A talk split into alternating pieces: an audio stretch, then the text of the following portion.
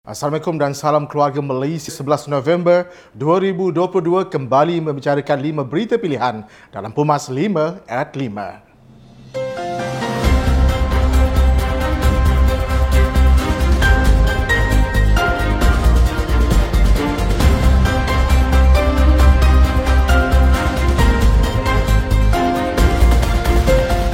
Kegagalan pentadbiran Pakatan Harapan dan Perikatan Nasional selama 22 bulan dan 17 bulan adalah hadiah untuk Barisan Nasional kembali memerintah selepas pilihan umum ke-15.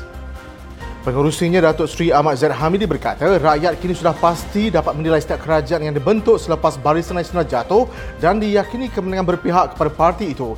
Katanya dalam pemerintahan 39 bulan itu, ramai masyarakat yang terkesan dengan keperluan ekonomi, khususnya mereka yang tinggal di kawasan bandar. Jelasnya, PRU kali ini cukup penting bukan hanya untuk Barisan Nasional, tetapi rakyat keseluruhannya. Menurutnya, rakyat amat dahagiakan pembentuk kerajaan Barisan Nasional sebab mempunyai rekod yang panjang selama 62 tahun di bawah pentadbiran Barisan Nasional. Justru untuk buktikan perkara ini, tawaran melalui manifesto iaitu padu yang berbentuk aku janji dirangka dapat dilaksanakan jika mandat baru diberi kepada Barisan Nasional untuk membentuk kerajaan di Putrajaya.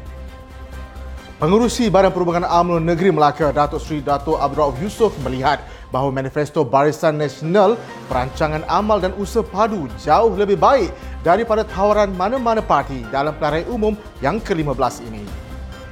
Beliau yang juga ahli Dewan Undangan Negeri Tanjung Bidara berkata beliau turut menyeru kepada semua rakyat agar meneliti manifesto itu dengan baik dan memilih UMNO dan Barisan Nasional sebagai kerajaan pada PRU kali ini. Menurutnya, padu meliputi pelbagai perkara dengan melibatkan semua lapisan dalam masyarakat.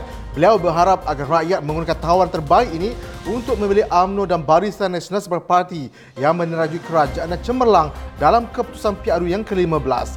Terdahulu, padu telah menggariskan 10 teras dan 99 tawaran untuk rakyat Malaysia pada PRU ke-15 ini khusus dalam aspek pendidikan dan ianya amat baik dan hanya dengan kepercayaan kepada Barisan Nasional membolehkan ianya benar-benar menjadi realiti. Barisan Nasional yang mampu menguasai lebih 112 kursi parlimen pada raya umum ke-15 ini bagi membentuk kerajaan persekutuan. Perdana Menteri Datuk Seri Ismail Sabri Yaakob berkata berdasarkan maklumat terkini, kempen PRU ke-15 yang dibentangkan pada mesyuarat top 5 parti itu di Kuala Lumpur pada Khamis lalu menunjukkan perkembangan yang positif. Jelasnya walaupun Barisan Nasional boleh membentuk kerajaan dengan 112 kerusi, namun beliau percaya ia tidak akan bersendirian sebaliknya bersama dengan rakan Barisan Nasional daripada Sabah dan Sarawak supaya pembentukannya lebih stabil. Tegasnya AMNO dan Barisan Nasional memerlukan kerajaan yang lebih kuat dan tetap memerlukan sokongan rakan-rakan di Sabah dan Sarawak untuk bersama-sama dengan BN bagi memperkuatkan kerajaan yang dibentuk. UMNO dan Barisan Nasional perlu bekerja lebih keras untuk menarik undi anak-anak muda atas pagar bagi memenangkan parti dalam menuju hari pengundian pada pilihan umum ke-15. Ketua Perangan UMNO yang juga calon Barisan Nasional bagi kawasan Parlimen Alu Gajah, Syari Hamdan berkata, realiti tersebut perlu diterima oleh parti dan perlu ada usaha untuk mengembalikan kepercayaan anak muda. Sementara itu, Presiden AMNO Datuk Seri Dr. Ahmad Zaid Hamidi menegaskan AMNO dan Barisan Nasional perlu merampas kembali kerusi Parlimen Masjid Tanah yang merupakan kubu kuat parti itu sejak merdeka.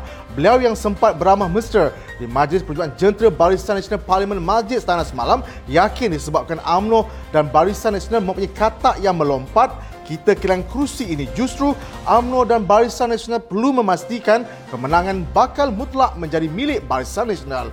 Beliau yang juga pengurusi Barisan Nasional yakin calon anak muda dan tenaga baru yang ditengahkan ini relevan bagi memperoleh kemenangan besar di kerusi Parlimen Masjid Tanah. Calon Barisan Nasional Parlimen Wangsa Maju Datuk Seri Dr. Muhammad Syafiq Abdullah berkata, beliau mendapat maklum balas yang amat positif daripada rakyat sepanjang tempoh berkempen pilihan raya umum ke-15 ini. Ujarnya setakat ini di mana sahaja beliau pergi sambutan yang diperoleh cukup baik terutamanya masyarakat kaum Cina yang menunjukkan respon yang positif. Beliau yang juga ketua UMNO bahagian itu turut mengucapkan terima kasih atas kepercayaan yang diberikan oleh Presiden kepadanya dan begitu juga dengan usaha jentera bagi memastikan kemenangan Barisan Nasional. Pada pilihan umum ke-15 ini, calon Barisan Nasional Datuk Seri Muhammad Syafiq Abdullah akan berhadapan dengan calon daripada Pakatan Harapan, Perikatan Nasional, Pejuang, Warisan dan Bebas. Sekian daripada saya Muhammad Saiful Muhammad Sahak. Jangan lupa temu janji kita Isnin hingga Ahad sebagai pelarian umum ke-15 jam 5 petang 5 berita pilihan hanya di Pumas 5 at 5. Assalamualaikum dan salam amno sebuah perjuangan dan salam demi kestabilan dan kemakmuran.